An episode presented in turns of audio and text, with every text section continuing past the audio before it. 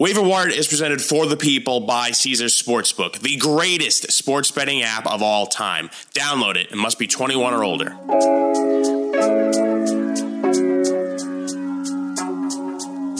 Week three of the fantasy football season. This is the Waiver Wire podcast. Eddie Spaghetti joins me today, and we're going to break down the action from the week and get you all set up to make your waiver wire claims, some strategy, some news, so much to talk about. But first off, Eddie, how did it go for you this weekend?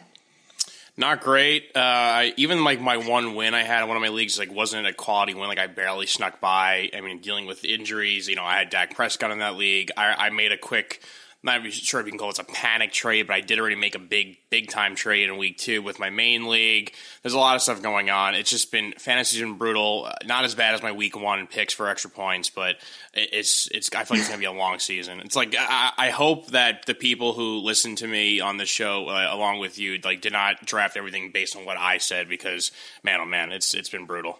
Well, it's it's sort of been brutal for everyone. I mean. Right it's it's been a really strange start to the season and i think that's going to be the theme of the podcast today is the changing landscape of fantasy as of the first two weeks of the season. And all of this is going to be with the big caveat don't overreact. But there are definitely some trends that might seem like they could stick and so we're going to talk a little bit about that. Let's start off with the biggest news of the week which is that trey lance now out for the season. So jimmy garoppolo is in San Francisco was smart to sh- sign that insurance contract. And you know, poor Kyle Shanahan can't catch a break because last week everybody wanted him to fire Trey Lance, and this week everyone's mad at him that they ran Trey Lance trying to win the game. But in the end, what we have now is a situation where people that had Trey Lance for fantasy are scrambling on the waiver wire to find a useful replacement. And if you're in a two QB league, you may not even be able to get someone like Jimmy G. So uh, I look at this, I say for the San Francisco backfield, it changes things too because you remove a mobile quarterback that boosts the running back room. However, we found out Tyrion Davis Price now has a high ankle sprain. So it's Jeff Wilson Jr. and they're working out other running backs. What are your thoughts about the San Francisco 49ers right now, especially as far as fantasy?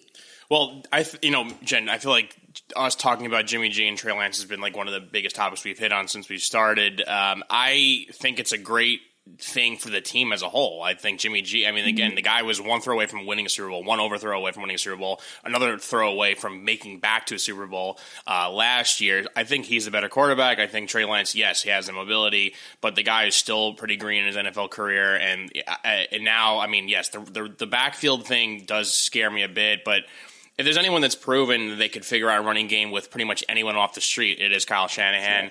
But I think, you know, if Kill's back there healthy and, and, and Deebo and Aiyuk with Jimmy G again, like, you, you got to be kind of happy about it. And I guess from a fan standpoint, like, it, it stinks to see your guy you early take, you take him early in the first round. It's, it's very, it's a devastating injury. It was pretty gross, honestly, to look at. But Jimmy G is not as bad as people make him out to be. So I think it's a good thing for fantasy. I certainly feel better about the Niners' chances than I do about the Cowboys' chances with Cooper Rush. Though Cooper Rush did do a really admirable job and actually won the game on Sunday. Thank you, Cooper Rush. But I do feel more comfortable with Jimmy G in a backup position than I do with Cooper Rush behind Dak Prescott. That being said, Dak Prescott may be being rushed back, it seems like. We'll see. Um, uh, there's also a Dalton Schultz injury there. We're going to hit on all of these and replacements on the waiver wire. Let's just just tick off these news items first. Mike Evans suspended for one game. Go ahead and take Mike Evans out of your lineup. He did not um, did not like Marshon Lattimore. It's the second time, right? His, his, his, only two suspensions yeah. have been have dealt directly with Marshon Lattimore. That is like a, a, rivalry. I know the Bucs finally won the game. They they couldn't get over the hump of beating the Saints. They finally did, but that's like a that's a pretty heated rivalry. It seems like, like almost a full team brawl going on. Uh, Tom Brady kind of you know poked the bear there, kind of lit the fire to that one. Yeah, I mean, uh, speaking of Tom Brady, do you think old man time is catching up with Tom Brady? Or do you think, I mean, personally, I kind of think this is an emotional thing. They announced this week they're going to give him Wednesdays off to rest. He certainly never had that with the Patriots. I don't think it's because he's uh, suddenly old. I think it's uh, stress at home. I think stress at home. I think he's, you know, this, this urge to be present um, is unfortunately affecting our fantasy teams. Uh, it's the stuff at home. Uh, I will say partially it is because of the injuries to their offense. I mean, obviously, if, if the yeah. Bucs were going with a full slate of guys, I'd feel a lot better about it. They are, you know, they were just talking about this on, on extra points before Sal, Martin, and Dave, but like they are throwing the ball less. Like Brady isn't chucking it all over the field. Um, I think their defense is awesome, so you will see them transition to be like more of a, a Leonard Fournette team. I think going forward, but uh, I do think the the stuff from Brady's home life is trickling into his his playing right now. I think so too. Um, but I'm not too, too worried. He faces off with Aaron Rodgers this week, who also hasn't been stellar for fantasy. So it'll be fun to see those two this weekend. We'll see what happens. Um, J.K. Dobbins still week to week. Um, feels like Baltimore needs him back. They cannot get their run game going, and it is not a recognizable team. But, you know, we questioned why Lamar Jackson's passing yards were so high in Las Vegas, and we said, this is weird. Um, what does Vegas know that we don't know? But apparently, they knew that he was going to be the number one fantasy quarterback through the first two games of the year, and that he was going to be passing for six touchdowns in the first two games, which is something I didn't see coming. I, you know, and looking at that line quickly too, the Ravens pass game, Ravens uh, only giving three totals 43. Figure you know, the offense, what they saw last week, should have been higher, but it, it's, yeah, something is not clicking with them. It was very, they had that game wrapped up and they let it go. And it just seems like, you know, some people did have the Ravens to be the Super Bowl contender, but I, I do think they need that running game. Like this, this power rushing Ravens team that we're used to didn't really have that. And Lamar, I guess, is kind of shocking us with, with his passing ability this year because we, you know, his, his run total was super high. I think it was like in the 900 yard range, which for fantasy owners is a great thing, but it's a little bit of a different Ravens uh, team that I expected. Joe Flacco is set to start again week three. Is there any point where you start to think, hey, maybe we should just stick with Joe Flacco? He's made right? Garrett Wilson great. It's been awesome to watch that. Garrett Wilson, we're going to talk about Garrett Wilson today. He should be the number one claim on the waiver wire for you this week if he's available. I know he's not available in a lot of leagues. We'll talk about other wide receivers you can grab because you may be concerned about Jerry Jeudy. You may need to replace Mike Evans. There are places that you may need to stream wide receivers. So we'll definitely get to get get to that. Um, speaking of wide receivers and Tom Brady, Cole Beasley signed to the Bucs practice squad today, and you gotta you gotta think. You know what? Maybe maybe this is it. Okay, so we know that Godwin is injured. Uh, Mike Evans is out. Uh, Julio Jones is already nicked up. Surprise, surprise. Russell Gage didn't look so hot. I mean, it could be uh, Tom Brady can make things work with Scotty Miller and Breshad Perriman. Mm-hmm. But what if he gets Cole Beasley? I feel like I feel like he should be on the radar. And if you're in a deep league or you need someone, I would. I think I'd add him. Uh, I'm with you there too, just based on his his track record of everywhere Tom mm-hmm. Brady's been the slot receiver has always been great. I mean, Cole Beasley, say what you want about him, but very effective in, uh, in the Bills in that Daboll offense. I think you give Brady a weapon, a reliable receiver, a reliable vet who runs great routes and just gets open quickly. I mean, again, Edelman and Amendola. Every every place he goes, he has a guy that knows how to get open quick. Those option routes, I think Cole Beasley is a great pickup. You can get him. Brady will utilize him uh, in Tampa. If you're listening to this pod, I hope that you're also following us at Extra Points Pod on Twitter, on Instagram, on Facebook, on YouTube, on Twitch, because we do answer your questions. So if you ever want to shoot us a question for us to answer on the show, we will start doing a mailbag at the end of the hour and get to those questions. Um, but in the meantime, uh, I heard you made a trade in your league. Eddie? So I'm I'm getting a lot of flack from this. Yeah, I I, I want to see your take because I am commissioner, which makes this a little bit dicey. Um, so yeah, my best friend. oh, okay. so no. all right, the plot thickens. You're the yeah, commissioner yeah. in this league. Okay, okay. So I'm, you I'm have being, you approve. So I, I, I have yes I have the right to okay. thumbs up the trade, but I also was the one who I so I re, I, re, I didn't make this trade. I received this offer and I accepted the okay. offer. And um, I gave up the two higher scoring players right now, one due to injury. But the big bugaboo with everyone in my league was about the players my best friend traded away because of the draft position. So now, Jen, I'm going to tell you the trade.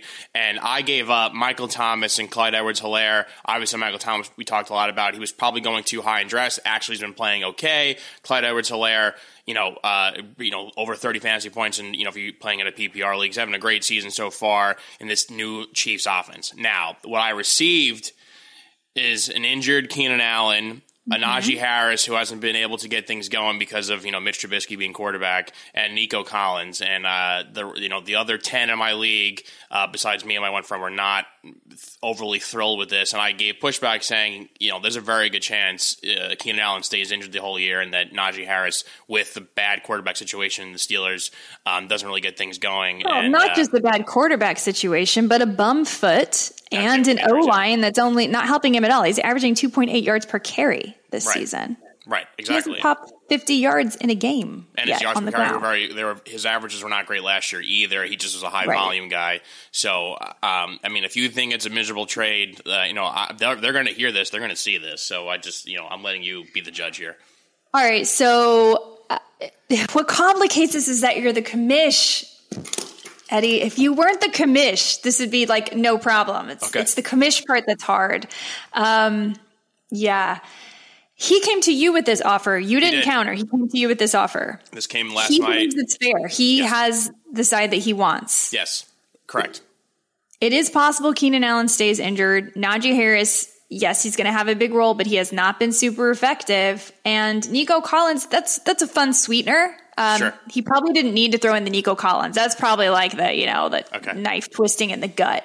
Um, Michael Thomas is going to miss half his games. Let's be real. Come on. I think so, And Clyde Edwards-Helaire is not going to stay this hot. He's just not. It's not going to happen.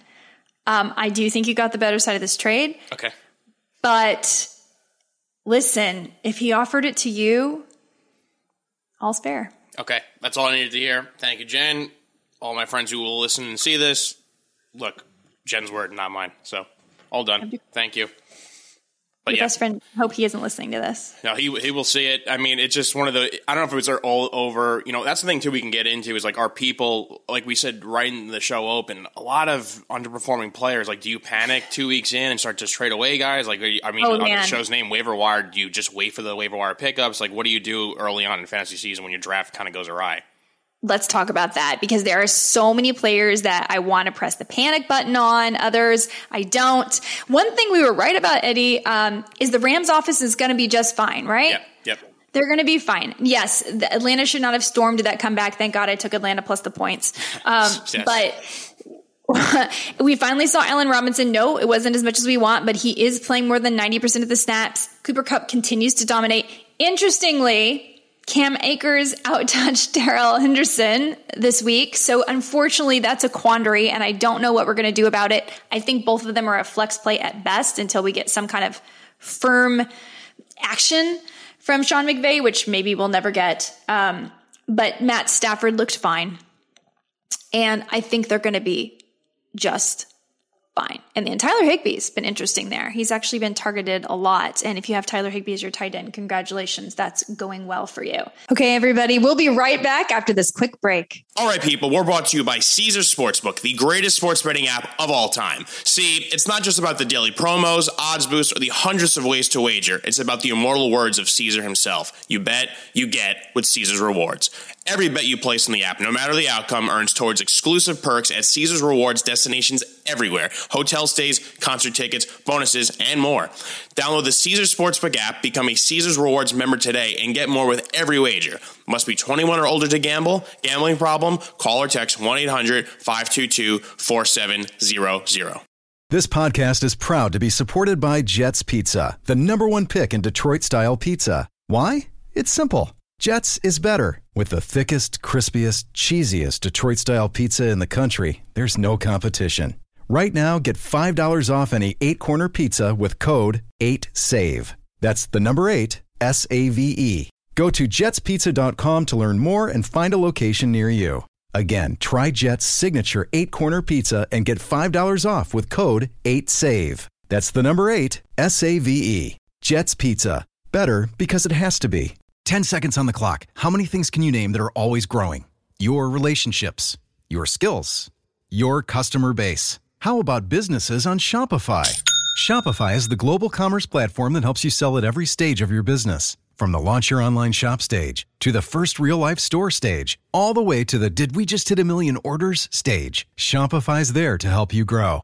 Sign up for a $1 per month trial period at shopify.com slash network, all lowercase. Go to shopify.com slash network now to grow your business. No matter what stage you're in, shopify.com slash network. But let's start with the quarterback position. Okay. Very interesting, right?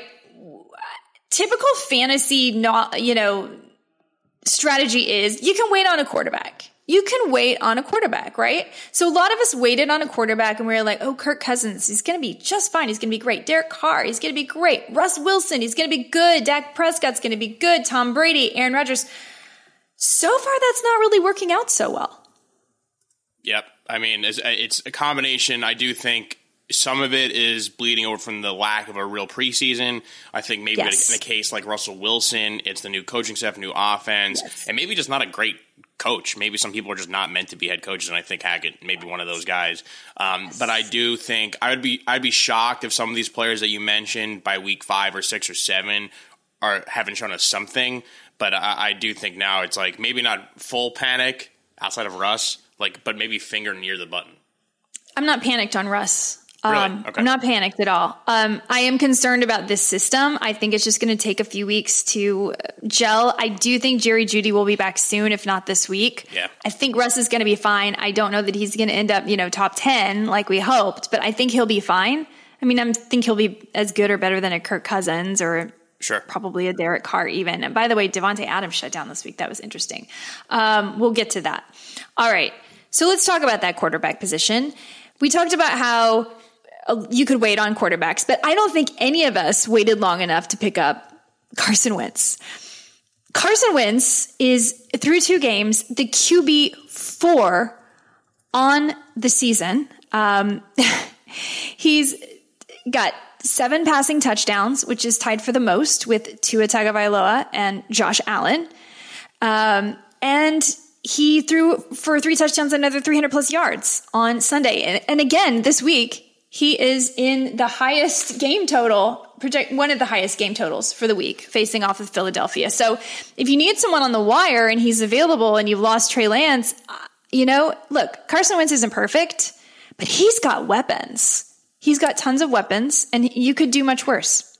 This this is a total shock to me because I thought, you know, you see him go from once was an almost MVP candidate with the Eagles to then you know things didn't really work out with the Colts. A lot of Colts players we talked about Jen like they just said, "Wow, it's so much better here with Matt Ryan," which is very strange now to think about that. And then he goes to Washington, and people are like saying, you know, get ready for Sam Howell. Sam Howell looks great in camp. He's going to be there.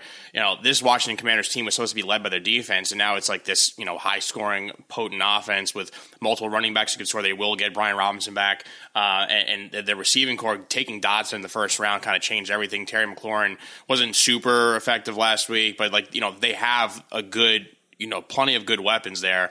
Um, maybe he just found a coach that clicked with him and he has his resurgence. But I, I, for one, was totally shocked because I wrote, you know, Carson Wentz off, you know, years ago, and now he's making this resurgence here. So this is going to be an interesting game for them too. Versus an Eagles defense that, you know, they did give up a lot of points to the Lions, so I think Wentz may have a pretty good shot here. But Darius Slay, James Bradberry did have pretty good games versus the Vikings, so that's a little bit of a concern here. But I think it is possible that Wentz still kind of rides this out, uh, you know, beyond this week a revenge game narrative too. So right. uh, lots, lots at play there. I think there's been a little pressure on Carson Wentz so far. Um, no one thought they'd be good, any good. No one expected anything, and so it's been nice. Another player no one expected anything from that's currently the QB nine is Jared Goff, who has six passing touchdowns, which is tied with Justin Herbert and Lamar Jackson for the second most in the league. Unbelievable. Um, if you just need to stream, like if you're just putting pieces together until Dak is back, I like streaming Goff this week because he is facing the Minnesota Vikings, who have allowed the third most passing yards to opposing quarterbacks. And Amon-Ra St. Brown is a freaking revelation. Oh, awesome. So awesome. I mean, this is the one time I feel justified that, you know, we, we bought into the hard knocks hype. Like, Dan Campbell got these guys ready. They, they, J, uh, Jared Goff, like, you know, he went first overall for a reason. And I know there was that whole thing about McVay basically telegraphed where the ball had to go from. But right now he's proven that he could do it. That the lines are proving there for real. Amon-Ra St. Brown's proving that he's like a legit number one receiver. And, you know, the guys they have in the backfield between Swift and Williams, like they're they could be a good team and it's a pretty deep receiver corps too. Having Josh Reynolds, like having Chark, they have like they they yep. have, and then Hawk. You know, don't forget another first round pick. They have him too. Like they have the weapons. So I, I'm not totally. I'm. I'm more shocked that Goff is performing the way he is. I'm less shocked that the the Lions are actually a solid team and a solid fantasy option.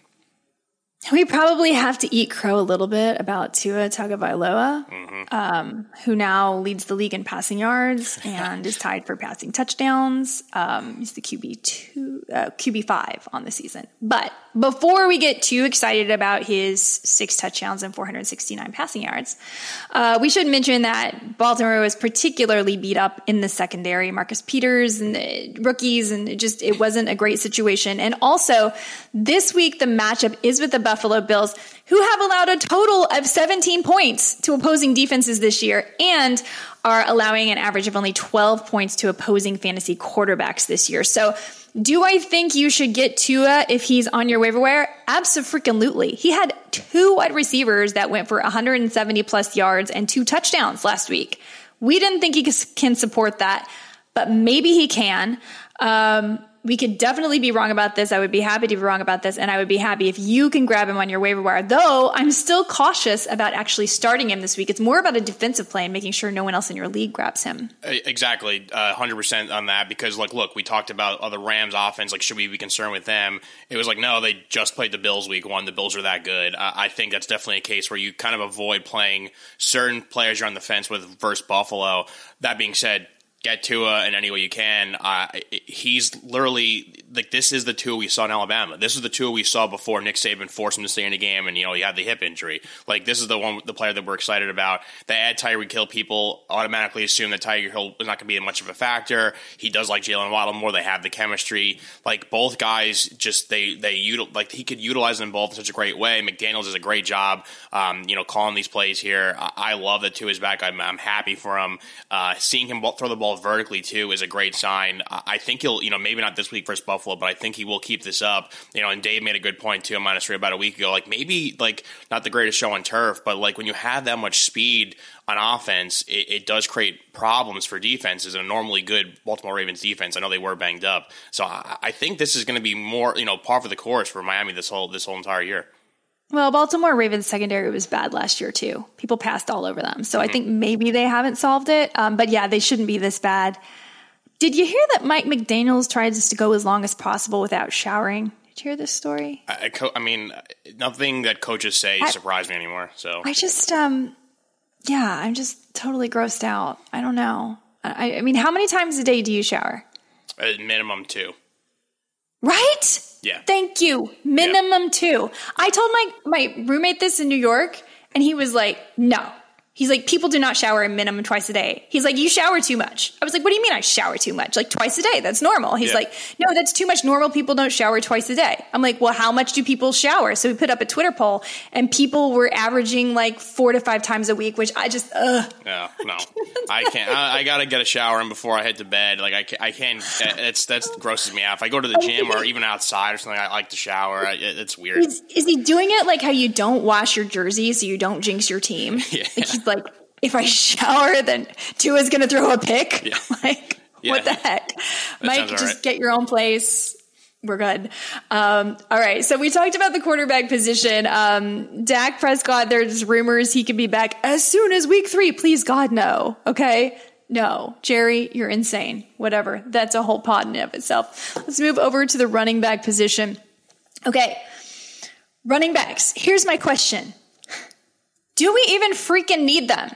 Do you realize that through the first two weeks of this season, six wide receivers, six wide receivers have outscored the top running back in PPR leagues. And the top running back is Nick Chubb, a second round pick. So it begs the question do we do I mean like if we're going to keep on with this PPR scoring in this pass happy NFL are we starting to do it wrong? Do we have to reevaluate? Should we always be taking the Cooper Kupp and the Ja'Marr Chase and the Justin Jefferson in round one? I think 2022, this will be the year of like the case study of is zero running back draft strategy like really the way to go. Um, it, it is crazy, but like it, it, almost makes sense. We saw this trend going towards uh, this. Like NFL is a passing league. There's so many quarterbacks who are chucking the ball around like crazy. I mean, even like you know Joe Flacco. Like who would expect Joe Flacco to be throwing the ball like the amount of times he is? Um, it's I think we're gonna have to start adjusting. You know, there's very little running backs that are like aren't part of a committee as it is, and that number's gonna keep getting smaller and smaller each year. And with teams now always running three, four wide receiver sets, like this is just to become like this is the norm now. And I, I think we're to have to start t- it used to be like I remember a few years back where like the one receiver that would sneak in the first round was like Antonio Brown when he was like on his streak of being so good, and now it's going to be mostly receivers and maybe a, like you know two running backs. It's it's crazy how much it shifted so quickly. Now, um, a running back that you and I were both high on uh, is in Green Bay, and we had asked the question, "Who is Aaron Rodgers' number one receiver going to be?" And maybe it was always going to be Aaron Jones. Aaron Jones absolutely balled out this week, over 100 yards on the ground, two touchdowns, 38 yards in the air, three catches. He finished as the uh, number two QB for the week, and I believe he's number four so far on the season in fantasy. And that brings me to our newest segment of Waiver Wired. It's called the Weekly Serenade. This one goes out to you, Aaron Jones, who gave me that Sunday night miracle. Nobody stands between me and my man. It's me and Mr. Jones. Me and Mr. Jones. It's for you, Aaron. Ah, thank you, thank you. Well done to you both. Ah, Aaron and Dillon um, actually split carries fairly easily, but he just torched Chicago defense, Aaron Jones. Thank you. Another second round pick that is paying dividends so far. Again, only been two weeks, but I like it. And I've always liked the chemistry that uh, Rodgers and Jones had together, the Aarons.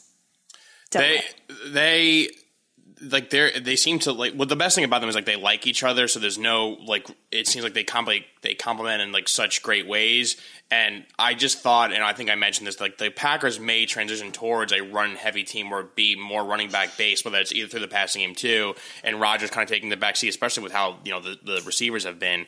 Uh, I mean, there were a couple plays in that game the other night where I was just like, wow, Aaron Jones really can't do it all. There was a throw uh, early in the game up the sideline, and he made an awesome catch versus the defender. I'm like, this guy really can do it all. He may be the one running back that kind of saves teams. Uh, that if you did take early, he is going to be the one that, that, that performs. And they, they do want to feature Dillon as well, so I feel like you, you're not going to go wrong with he'll either. Get the goal line carries. Exactly. He'll get goal line carries. Yeah, he'll he'll yeah. he may vulture here and there, um, short yardage, and he'll break some. But like I said, they complement each other very well. But Aaron Jones is like a full, complete back. He could do it all, and yeah. I, I, think Rodgers is just so happy to have a guy like that because like he he can't play hero ball like he could years ago. This is a different Packers team now. Uh, not that they're even any worse. They're still going to be a great team, but I think it's this is Aaron Jones' team right now. There's a couple of duds that were drafted very early this week. Um, Dalvin Cook, who had what should have been a very easy matchup last night, uh, was shut down mm-hmm. uh, by the Eagles. Uh, so maybe this Eagles defense is even more for real, like I thought they would be. But for some reason, Detroit shredded them. So I thought, oh, maybe I was too high. But um, no, maybe it's a good run defense. Jonathan Taylor, oh, painful, absolutely painful. The Colts just got stomped by the Jags. Derrick Henry, you know, he had the touchdown. That's about it. It was a tough Buffalo Bills run defense. And Austin Ekeler, where the heck is Austin Ekeler when we need him? Um, we'll talk more about Austin Ekeler as well um, when we get to tight ends because Gerald Everett might be taking some of Austin Ekeler's targets. That could be what's happening. So is it worth it? Is it worth drafting these running backs early? After two weeks, it feels like no. It feels like second round is really where you, where you go. I, am just like quickly Earliest. scanning like of, of like of who went where in drafts. Like you know, Aaron Jones probably a fresh running back. Aaron Jones, you probably take him, you're fine.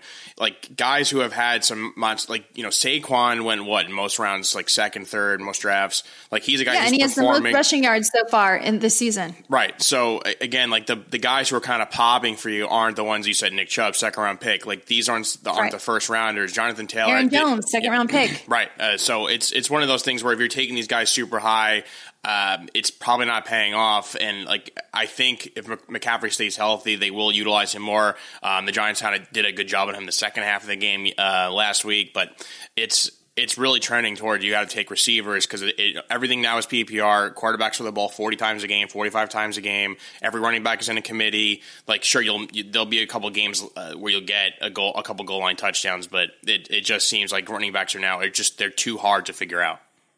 I hope you already grabbed Jeff Wilson Jr. on the waiver wire last week when we suggested it because he would probably be my top claim, but I think he's mostly rostered. One of the interesting players that you probably want to go grab is Raheem Mostert. Uh, Mostert actually outtouched Chase Edmonds 14 to 6 for a total of 79 yards from scrimmage, which doesn't sound very exciting, but remember, the Dolphins were playing catch up in much of that game versus Baltimore, so the game script wasn't in his favor. What we do know about Raheem Mostert that he, is that he has the ability to break off big home run play threats, huge runs, and I think that's coming eventually. Again, probably not this week versus the Bills, but if you're looking for a running back to you know, stock up your bench, that's where to go. Now, also James Conner had an ankle injury this week. They're saying it's probably not serious, but he might miss this weekend. And where you want to go there is to Darrel Williams. He had 59 yards and three catches and a touchdown. This week, again, kind of a tough matchup with the Rams. You know, Benjamin, of course, is the pass catching back there. He's someone you can also grab. But in this particular offense, in the Cardinals, it's that goal line back you want to target. That's what made James Conner so valuable for fantasy players last year is all of those touchdowns. So you want to get the guy that's probably going to get those touchdowns if they're trying to save Kyler Murray. By the way, that comeback. Did we call that one? We called that one. Mm-hmm. We called the Arizona. We did. Well, I, am also high in them. I mean, my Super Bowl picks aren't looking great uh, with the Bengals and the, the Cardinals, but uh, I that was pretty. I mean, let let Kyler play as, let Kyler play as much Call of Duty as he as he wants because like those scrambles and he made and, and, again like this is a team that's not supposed to really be clicking until DeAndre Hopkins comes back and he's somehow figuring it out. Um, hopefully, for the sake of their offense, James Conner isn't too banged up and he can come back because he is a versatile guy they need there. But man, oh man, Kyler Murray is awesome. The last running back that I think we should all be looking to target is JD McKissic. He's available in 76% of fantasy football leagues. And we now know that he is the guy in the two minute drill. He was last year too. And if the commanders are going to be in these high scoring games, that means JD McKissic is going to get targets. So though he may not run a lot, he's going to just accumulate points in PPR. And the whole theme of this episode has been, wow, if you get catches, you get a lot of points. And sometimes plain running backs don't do that. So if you can have access to someone like a JD McKissic, he's someone I would definitely put on my bench. You can use him in bye weeks. Um, and, you know, to fill in for injuries, I, I feel very comfortable with JD McKissic and his role. Yep, um, uh, I, I am with you there, and I, I, do. I know we have the transition. We have a lot of stuff to get to, but I do have one running back question for you, and maybe people could figure yeah. it out. So the hot guy of the offseason, the drafts, was obviously the Texans with Dameon Pierce. Uh, yeah. week, week one, Rex Burkhead was, you know, seemingly the guy, 14 carries, whatever. Zero carries in week two. They featured Pierce more. Is this them just transitioning fully to Pierce to be the guy, or is it like what? Is, what is the deal there? Because I mean, I know Burkhead still came in on passing downs, um, had a few catches, but like that to me was a very, very crazy shift um, from week one to week two. I have a feeling that it just has to do with game script. I do think they want it to be Pierce, but you're going to just, you're not going to get the consistency that you want. First of all, you're also talking about a Texans team. This is why I didn't want people to go so crazy for Dameon Pierce that how often are they going to be leading with the run? Just probably isn't going to fit a lot of their game scripts. Um, so I think Pierce is still the preferred back in the mm-hmm. system, but I just don't think there's a really high ceiling like we saw in preseason. It's it's I mean another great call by you too. Don't chase him in drafts because of that, and like you said, game script definitely affects the Texans who you know may not score a ton of points or will be coming you know with the without the lead. So uh, yeah, I'm with you I there, mean, but just very very strange between week one and week two with McVay switching from the Akers thing and then uh, Henderson and now with the Texans. A lot of I feel like a lot of people you know probably they probably got burned by playing these guys who they were just complete no shows in their games. I mean, Dameon Pierce's average 6.30 uh, fantasy points per game and half P- point PPR. Rex Burkhead 5.7. It's really not a big difference, but based on where you drafted them, it's a huge difference because you gave up a lot of capital if you were taking Pierce in the fourth round. Now, he could still, you know, break out, but, you know, he's averaging 3.92 yards per attempt. That's not stellar.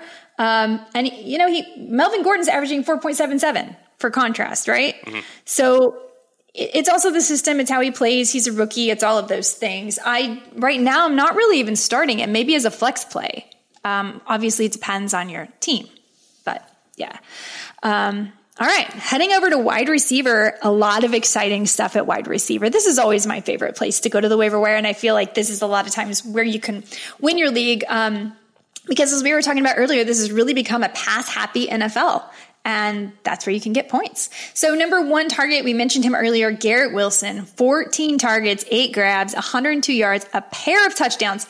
But most importantly, he saw 44.2% of the team's air yards and he had a 32.6% target share. So he finished the week as the wide receiver six.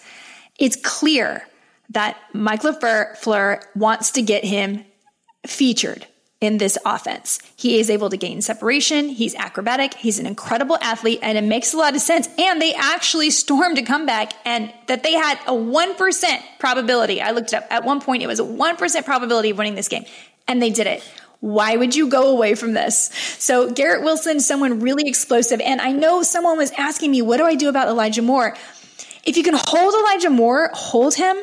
But he's seeing like a 15% target share and like 15% of the team's air yards. It's not encouraging right now. Now, this data we're seeing is with Joe Flacco. Mm-hmm. Once Zach Wilson is back, things could change a little bit. I don't think Garrett Wilson suddenly won't be used, but maybe Elijah Moore will get more opportunities. It's a really tricky situation, but right now you got to go get Garrett Wilson because he looks phenomenal. Maybe he's the new Ja'Marr Chase. I don't want to like get too ridiculous, but we were wondering which rookie would break out. Drake London also had a really good, good week this week.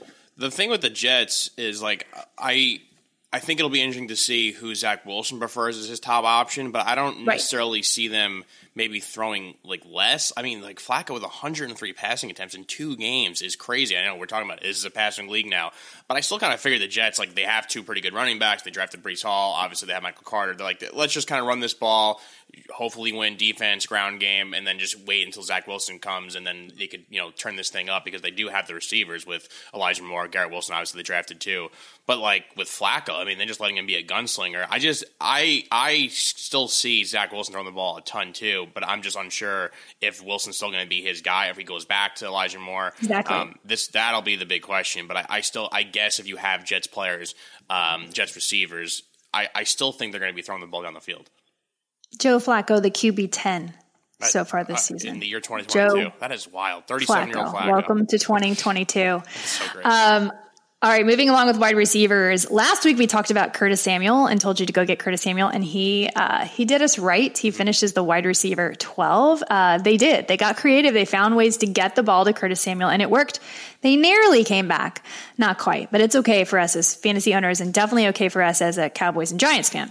Um, so Jahan Dotson is the guy that I really have my eye on now. He has three touchdowns and a two point conversion in just his first two games. And what's cool is that this kid is a really great athlete, just like Garrett Wilson. He can line up on the inside, he can line up on the outside, but most importantly, he seems to have this red zone chemistry with Carson Wentz. And it's just so much about that. We've talked about that with Adam Thielen, by the way. That's another conversation we'll have to have about panic buttons. Um, I, I, want Kirk Cousins and Adam Thielen to get back together. Um, but maybe Jahan Dotson and, and, Carson Wentz are the new Adam Thielen and Kirk Cousins from the previous two seasons. So I, I like him. I think he's talented. Another rookie that I think you should put waiver claims on. Uh, I mean, um, yeah, for sure, totally agree with that. And like, again, like we said before, this is the new, uh, the high flying uh, Commanders offense here. So try to get as much of that as you can. Your uh, Sterling Shepard, hmm.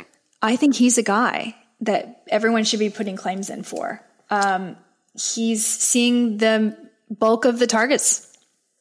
I would totally agree with that because you know week one everyone knows Kadarius Toney barely played snaps. Week two did play more snaps. Um, you know he I think had more catches than he did even like total snaps played in week one and week two. Wan'Dale Robinson still injured, and then the weird thing was the very very rich Kenny Golladay who did not really see the field at all and left before reporters came in. Um, so there's a lot of stuff going on with their receivers, but the one constant, as long as he's healthy, is that Sterling Shepard will see the field. Uh, obviously, week one, you like that, that deep ball that Jones threw to Shepard to score the touchdown. So I, I do think he will be the consistent part of this offense. Shepard's available in 89% of leagues. And listen to this. Besides leading the Giants wide receivers with 14 targets and commanding a 26.4% team target share and 36.6% of the team's air yards, that's a lot. All of those numbers are higher than CeeDee Lamb, Gabe Davis, Brandin Cooks, Marquise Brown, and Jaylen Waddle. Yeah, nobody else has a 36.6% share of the team's air yards. So if you want a value, and he's free, he's just sitting out there on every waiver wire. He's 89% of leagues. Uh, you probably don't even have to put in a big bid. Sterling Shepard, I really like. Jakobi Meyers is another one. And this is the kind of receiver that's going to give you a solid floor every week. And then occasionally he might pop off. So he's like what? A flex play, but he's someone you can probably count on. Through two contests, he has a nearly 30% target share in New England and 13 catches for 150 yards. Now, Nelson Agholor had the bigger, splashier game on Sunday, but it's actually Meyers that led the wide receiving room with 55 snaps. So he's still got an issue with finding the end zone. Eventually, he has to. He's available in 65% of leagues. So I really like Jakobi Meyers. I do too. We talked about it before. I mean, I went made it a point to draft him. I mean, last year he had so many targets, like 50 plus more than the next uh, highest Patriots player. And like you said, yeah, no no touchdowns, uh, but still like 13 targets. Week two, he had six in week one, like nine catches, 95 yards. Like Mac Jones came out and said he just flat out loves this guy. It's his favorite teammate. Um, so he's always looking his way. I was a total idiot who did not start him because I still thought that the Steelers defense that turned the ball over a ton versus the Bengals. They're going to do that again versus the Patriots, and it didn't really work out that way. He had a very nice game, so uh, I'm kicking myself for that one. Another rookie that we might want to keep our eyes on is Treylon Burks. Uh, he is getting more and more attention each week. Obviously, this wasn't a great week for the Titans, but I do think Burks is going to get more and more comfortable in this offense and that he's going to be elevated soon. Ashton Dulin, you could have your eye on in a deep league uh, as long as Michael Pittman's out. We're still waiting to hear what's up with Michael Pittman, but oh my God, it's awfully hard to start Matt Ryan without Michael Pittman and Shaq Leonard. That is probably the biggest, like the Colts could how how they don't win these games, how they scored zero points, and then like the AFC uh, South is not that great, and, and the, the, Jonathan Taylor, Jonathan Taylor, so you have the best running back in the game. All the hype with with uh, you know what Pittman, I believe Mo Alie-Cox too said in the offseason about how it's just night and day with Matt Ryan there, and that with you know with Carson Carson Wentz gone, great offensive line, and just like he looks like Matt Ryan's doing that thing where quarterbacks who are older just kind of collapse when they know a defender's near them, like that old guy, like he just gives himself up. Um, he does not look like the guy that last year somehow almost over 4,000 yards with the Falcons with a pretty bad Falcons team. This should have been cake for him, and totally agree with Pittman out. Like uh, it's it's tough right now, and uh, you know maybe this uh, AFC South is going to go you know the opposite of what everyone thought. As long as Rondale Moore is out, you can consider Greg Dortch. I don't don't think that that is a long term solution, but in the interim, he should get some targets. Uh, but once DeAndre Hopkins is back, once Rondale Moore is back, you'll probably need to drop him. But in the meantime, um, he's he's getting catches and he's gotten into the end zone, so you can definitely consider Dortch in Arizona. Um, if you're in a deep league, why not Noah Brown, right? I mean, Michael Gallup is also coming back, supposedly maybe as early as this week. I don't know. But if Dalton Schultz is really going to miss time, which he might with this PCL injury, we're not finding out, there's enough room for Noah Brown. He had um, 91 yards and a touchdown. He caught all five of his targets from Cooper Rush. And as long as Cooper Rush is there, if he likes Noah Brown, that's awesome. I mean, CeeDee still has the biggest target share, but it doesn't matter if he has a connection with Noah Brown, if Cooper Rush has Noah Brown, is worth at least picking up if you're in a deep league for the next week or two. By the way, remember when I said I had a feeling about Tony Pollard? Mm-hmm. Tony Pollard, yeah, I believe, finished as the third best running back in PPR leagues this week. Hold on. I am kind of shocked too that Zeke just he just really can't get it going at all. Um, well, actually, it's interesting. Zach looks. I mean, Zeke looks great he's running really well. It's just that he he can't. Like everybody's focused on Zeke, and and the the Bucs run defense was good. He still yeah. looked really good. Um, it's just the opportunity isn't there, uh, and it's too bad because he looks healthy. All right, week two, Tony Pollard finishes the RB three. Well, so we, that we said it, folks. happened to pay off. We said to Drev he was the value pick and involving in the pass game, and it's it just like the guys you didn't expect, like the Noah Browns and the Tony Pollards are the ones leading this offense uh, with Cooper Rush a quarterback. Who would have thought by week three? But again, when I say RB three, uh, just under 18 points and a half point PPR. This is not what you expect from your running back. So I, I, I, understand how everybody's feeling a little wonky, like, oh, I've always been a good fantasy football player. I do think these things are going to normalize, but I also think we should watch this trend and start thinking about, okay, maybe the league has changed enough and we have enough of these young gunslinging quarterbacks that it's time to change how we draft our fantasy football teams too. We'll see. Totally. We'll, we'll keep it going. And, and also, I, um, I will add to with that game quickly is like, you know, right now Caesars 39 and a half is the total for the Cowboys Giants game. So if you are trying to start some of these players, they aren't really foreseeing a lot of uh, touchdown scoring. So you're going to hope a lot of targets come uh, these players' way. That's a great point. Let's stop and talk really quickly about some of the highest points, implied points totals of the week, because those are the games you're going to want to look to start players from. So that's going to be Kansas City at Indianapolis. So yeah, even though Matt Ryan may be without Michael Pittman, you might want to try to start at least Jonathan Taylor, maybe take a shot at Ashton Dulin. Buffalo, Miami. I personally think most of that's going to come from Buffalo's side. Yeah. I don't think that Miami can cover the four and a half point spread because I just think the Bills defense is too nasty. I think mm-hmm. they're nasty in a good way. In a good way. Detroit, Minnesota, highest game total of the week right now. Uh, again, all of these are subject to change. These change by the minute, so you have to check up to date at Caesar Sportsbook. Um, Philadelphia and Washington uh, is up high, and Jacksonville Chargers and Rams and Cardinals. Those are the games you want to target for your starters. If you have a you know decision you can't decide, you want to go with the game with the high, higher game total. All right, let's wrap it up with the tight end position. Uh, a lot of us are still waiting on uh, George Kittle. By us, I don't mean me. I didn't draft him. And a lot of us are uh, worried about Dalton Schultz. By us, I do mean me because I am concerned about Dalton Schultz. And we may also be worried about Kyle Pitts. Mm-hmm. Are we panicking about Kyle Pitts? Because I looked it up. He's only running a route on 50% of his snaps. That's not great. Um, it's a bit concerning. He is probably the best receiver on the team and they're not getting the ball to him. That being said, if you're a fantasy manager, I don't see how you don't start him. It's tough. Well, exactly. Because I, I also feel like, you know, I'm not sure how many times you've seen this in your drafts, Jen, but I have a feeling that a lot of fantasy owners were like, I understand that maybe Mark Andrews is ranked a tight end too. Obviously, Kelce going first.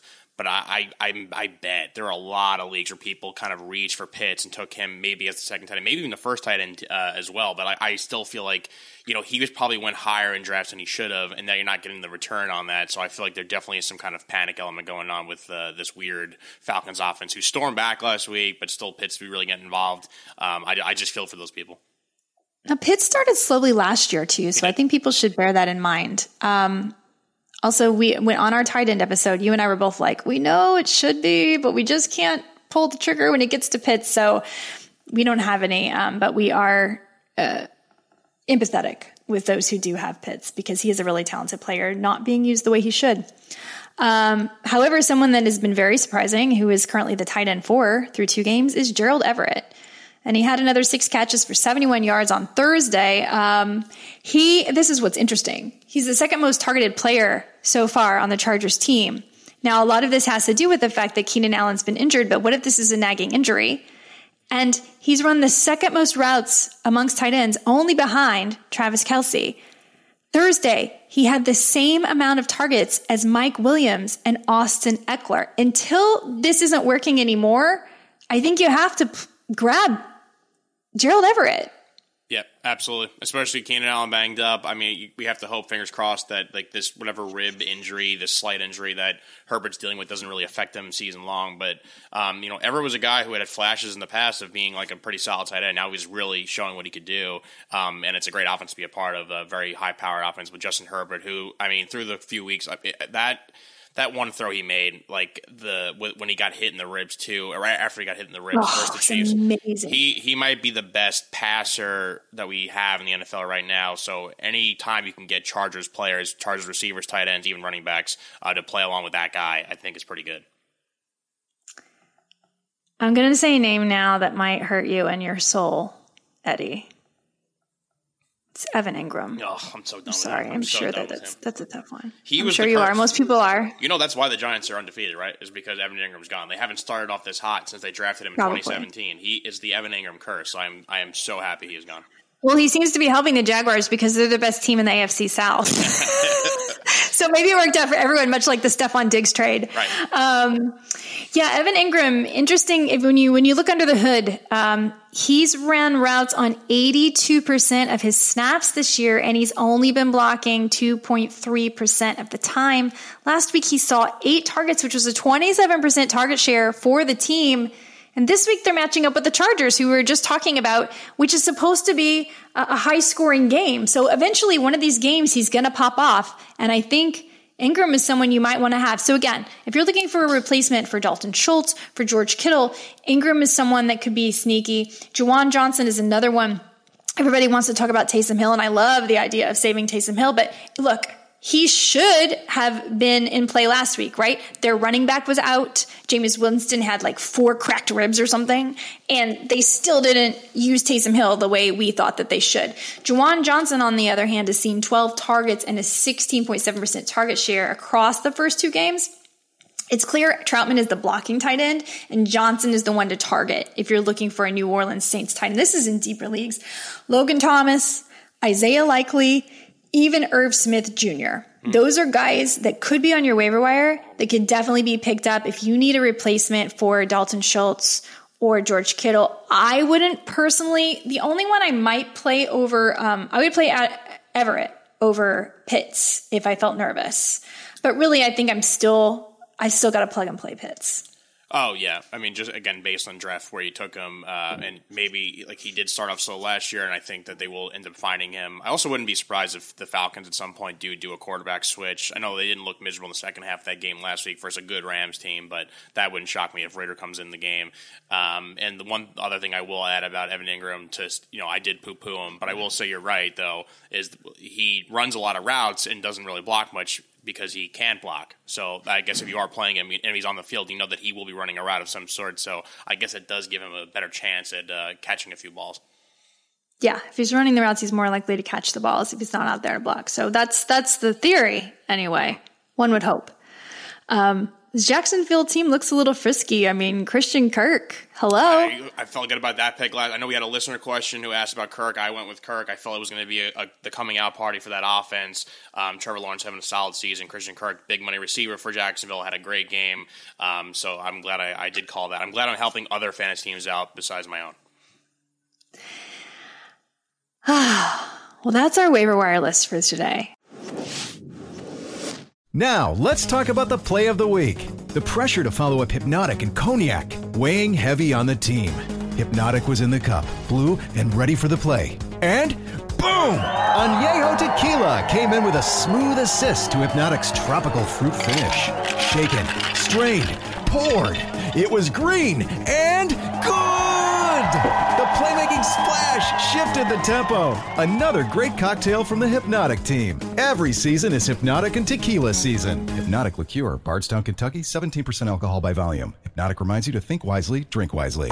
Hi, it's Mike Greenberg letting you know ESPN Bet is ready to take you through all the biggest sports moments this spring. The official sportsbook of ESPN has exclusive offers and markets from Scott Van Pelt, Stephen A. Smith, and me, plus many more. From the playoff intensity to finally getting out to the ballpark, there's no better time for sports fans. Sign up today. New users get a bet reset up to $1,000 in bonus bets if your first bet doesn't win. Download ESPN Bet today. What a play! Must be 21 plus and present in select states. Gambling problem? Call 1 800 GAMBLER. Terms and conditions apply. See app for details. I hope that we we did right by our namesake, waiver wired. Um, unfortunately, we didn't have a lot of time to spend on start sits. But if you'd like to send over your start sits to myself or Eddie, at Jen Piacenti, at that Eddie Murphy, or at Extra Points Pod. We'd be happy to help you out.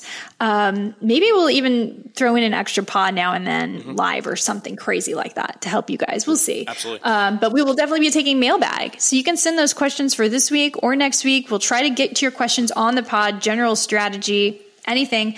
Uh, you also want to go to extra points dot com slash arcade and play our pick'em contest because you can win $100 if you, you pick the most games correctly.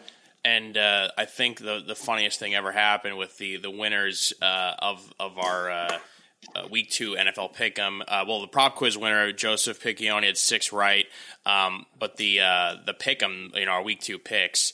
Then the winner was our own cousin Sal. Our number two, our, our silver medalist Dave Dameshek, and then our bronze medalist Harry. So uh, it seems like the uh, the EP people were really in full force uh, and won that. And, you know, my, my picks. You know, we do our picks every week. Mine were a little bit better than uh, than week one. So um, you know, onward and upward for us. But uh, kudos to to our our guys who uh, you know win that the the gold hats. I've had trouble picking games this year. Usually I'm really good. The last two weeks have been really off for me. Um, but my player props have been on. So I don't know. I feel like I am either really good with props or really good with games and like they tend to not go at the same time. So I've got to get that synced up. Mm-hmm. That's my goal. Get that synced up. Um, luckily I'm still a five star sharp on sharp rank. Haven't screwed that up yet. Probably has a lot to do with my baseball bets too. Um, we also have an announcement for those of you who are waiver wired fans. I'm going to let Eddie take it over, but we've got some great news here at the waiver wired pod. Yeah, well, I'm sure people are wondering, you know, why the, the, the pod isn't live on a Thursday before the you know TNF like we were doing. Well, the big news is, and I'm sure a lot of you already know, but we saw that we now moved to to Omaha Productions, uh, which we're very very very happy about. We're working with some awesome people here. So Peyton Manning is our boss. So right, exactly, and um, you know, we'll you'll, eventually you'll see, uh, you know, all the some of the show artworks has come through, and you see all the the cartoon versions. So we'll have that. You know, we're still going to be part of the Money Grab feed with some awesome shows. Lemon Pepper Parlay brought, you know, Will Blackmon now part of the team. Will is one of my favorite people to ever work with um, from our days in the NFL. So I'm super glad that he's working with Martin now. Megan Fun of Sports, uh, two of the best and funniest around with Megan Gailey, Megan Connolly, and then uh, Covering Glory with uh, Brett Carmanos and our, our boss Toby Mergler talking about all things soccer or uh, the other football. So we're part of a great group of people in the Money Grab feed. So don't worry, your RSS feed will still update with the same exact pods, but we'll, we'll be doing that. And like Jen said, mailbag questions, because for now we're not doing the live thing, but maybe we'll pop in here and there, do some live stuff. Uh, could be a possibility down the road, but just for now, you know, us transitioning over to Omaha, we're doing this pod now on Tuesday to help you with your waiver wires since the show is called Waiver Wired. So, um, but it's really exciting stuff across the board, and, and you know, being backed by these people is, is awesome. And um, hopefully our, our stuff starts to spread, and uh, we couldn't be happier really quickly before we go just a couple players uh, that you're going to want to think about starting this week. If you're streaming mac jones has a great matchup. Kirk cousins has a great matchup. Derek carr has a great matchup. So don't be afraid to start those guys as does jared goff who we talked about streaming. If you're looking even further for streamers um, uh, trevor lawrence is probably my next because he's up against the Chargers and there could be a bit of a shootout there. The Chargers defense is tough. For running backs, uh, Josh Jacobs has a great matchup versus the Titans, and they're actually using Josh Jacobs in a way we thought they wouldn't. They're actually giving him the bulk of the carries. So he's going to have a big game sooner or later. Um, the Philadelphia Eagles Running backs should all be in play if you need a flex play. Sanders, Gainwell, and Boston Scott. Cam Akers could have a big week this week versus the Cardinals. So if you feel confident about flexing him and McKissic, this is another game where you could use McKissic if you need someone in a flex spot.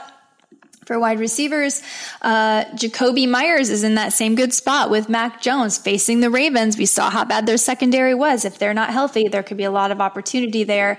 Um, Hollywood Brown is in a good spot. Darnell Mooney, who's a big question mark. If you want to give him one more week, this is the week versus the Texans. After that, I think I'm out because he's just not not getting targeted. I don't know why. Uh, Tyler Lockett should also be someone you feel confident starting versus the Falcons. And we kind of went over the tight ends already. Tyler Higbee is someone you definitely want to start. Um, obviously, Travis Kelce, Kyle Pitts, you're going to want to start him versus the Seahawks. So go for it. And then we talked about our dart throws Logan Thomas, Irv Smith, and Evan Engram. So that's it in a nutshell since we aren't doing our start sits. It was an awesome time, Eddie. I hope you guys all had a wonderful time as well.